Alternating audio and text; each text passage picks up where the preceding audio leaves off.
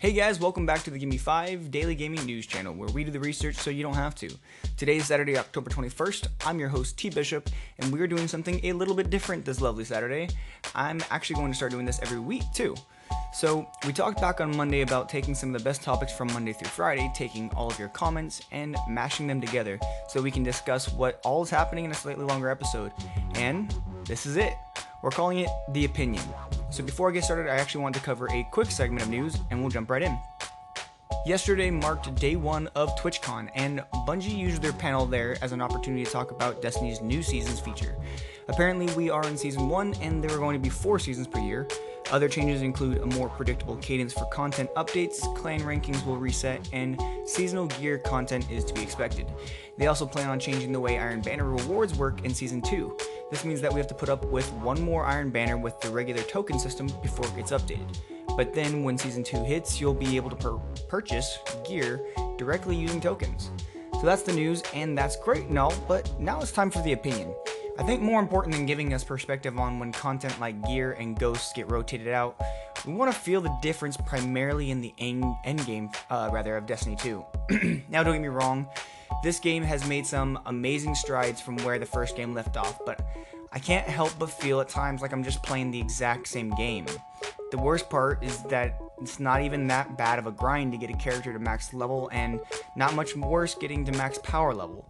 And sadly, the only reason I think this is bad is because I'm looking for pretty much any excuse to want to play the game more without feeling like my efforts are wasted. For example, in the first game, you took forever to level up a brand new character and then had to spend many more hours to get gear high enough to do Nightfall and raids. And then once you hit the soft cap, you'd have to run the raid to get higher level gear. Now, though, you can hit the actual level cap without having to do more than a few weeks worth of Nightfalls, assuming for whatever reason that you can't find a fire team big enough to complete the raid. Or competent enough, rather.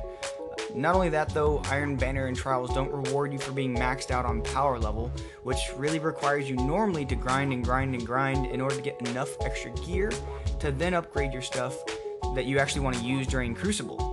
I'll just say that it's sad, but my favorite news about Destiny and Crucible is that Trials got pushed back two weekends due to a silly wall glitch. It's not that Destiny's a bad game, it just almost feels like the game is being made specifically and only for noobs. Now, I know how dare I shame the one and only Bungo for making a game that lends to new players becoming invested in the new Destiny universe, but I like having the gap between new and tenured players. Anytime I go into a game, I find the people that are the best and I watch them and I pay attention to what makes them good, and when it's a matter of grinding, I'm willing to do that. Here, though, the gap seems much smaller than what I'm used to, and it's literally as if every player is always on equal ground, almost regardless of time spent in game. Now, it's time for me to step off my soapbox and into the Battle Royale arena. We only talked a little bit about the PUBG and Fortnite this week, and they're often taking up a good portion of the conversations, just like Destiny. However, I did get a call in about the story on the new VR Battlegrounds game to be released this year, or next year, rather, 2018. Michael Conway, a fellow, fellow Anchor podcaster, uh, called in here on Anchor to share his excitement over two things in particular.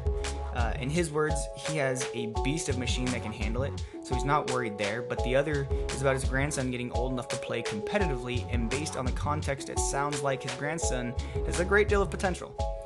Now, I especially love that second part, and thanks, Michael, for your calling. I appreciate so much you taking the time, man.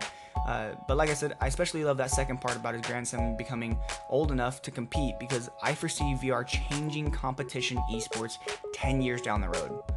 We aren't quite there yet, and not everyone's going to be able to afford it. Nor will it be sensible for everyone to up and buy a VR set over the next five years. That especially is true for VR in gaming, because just like PCs right now, you have to invest a bunch of money into building a machine that can handle high end graphics and such if you want to be able to keep up for a long period of time.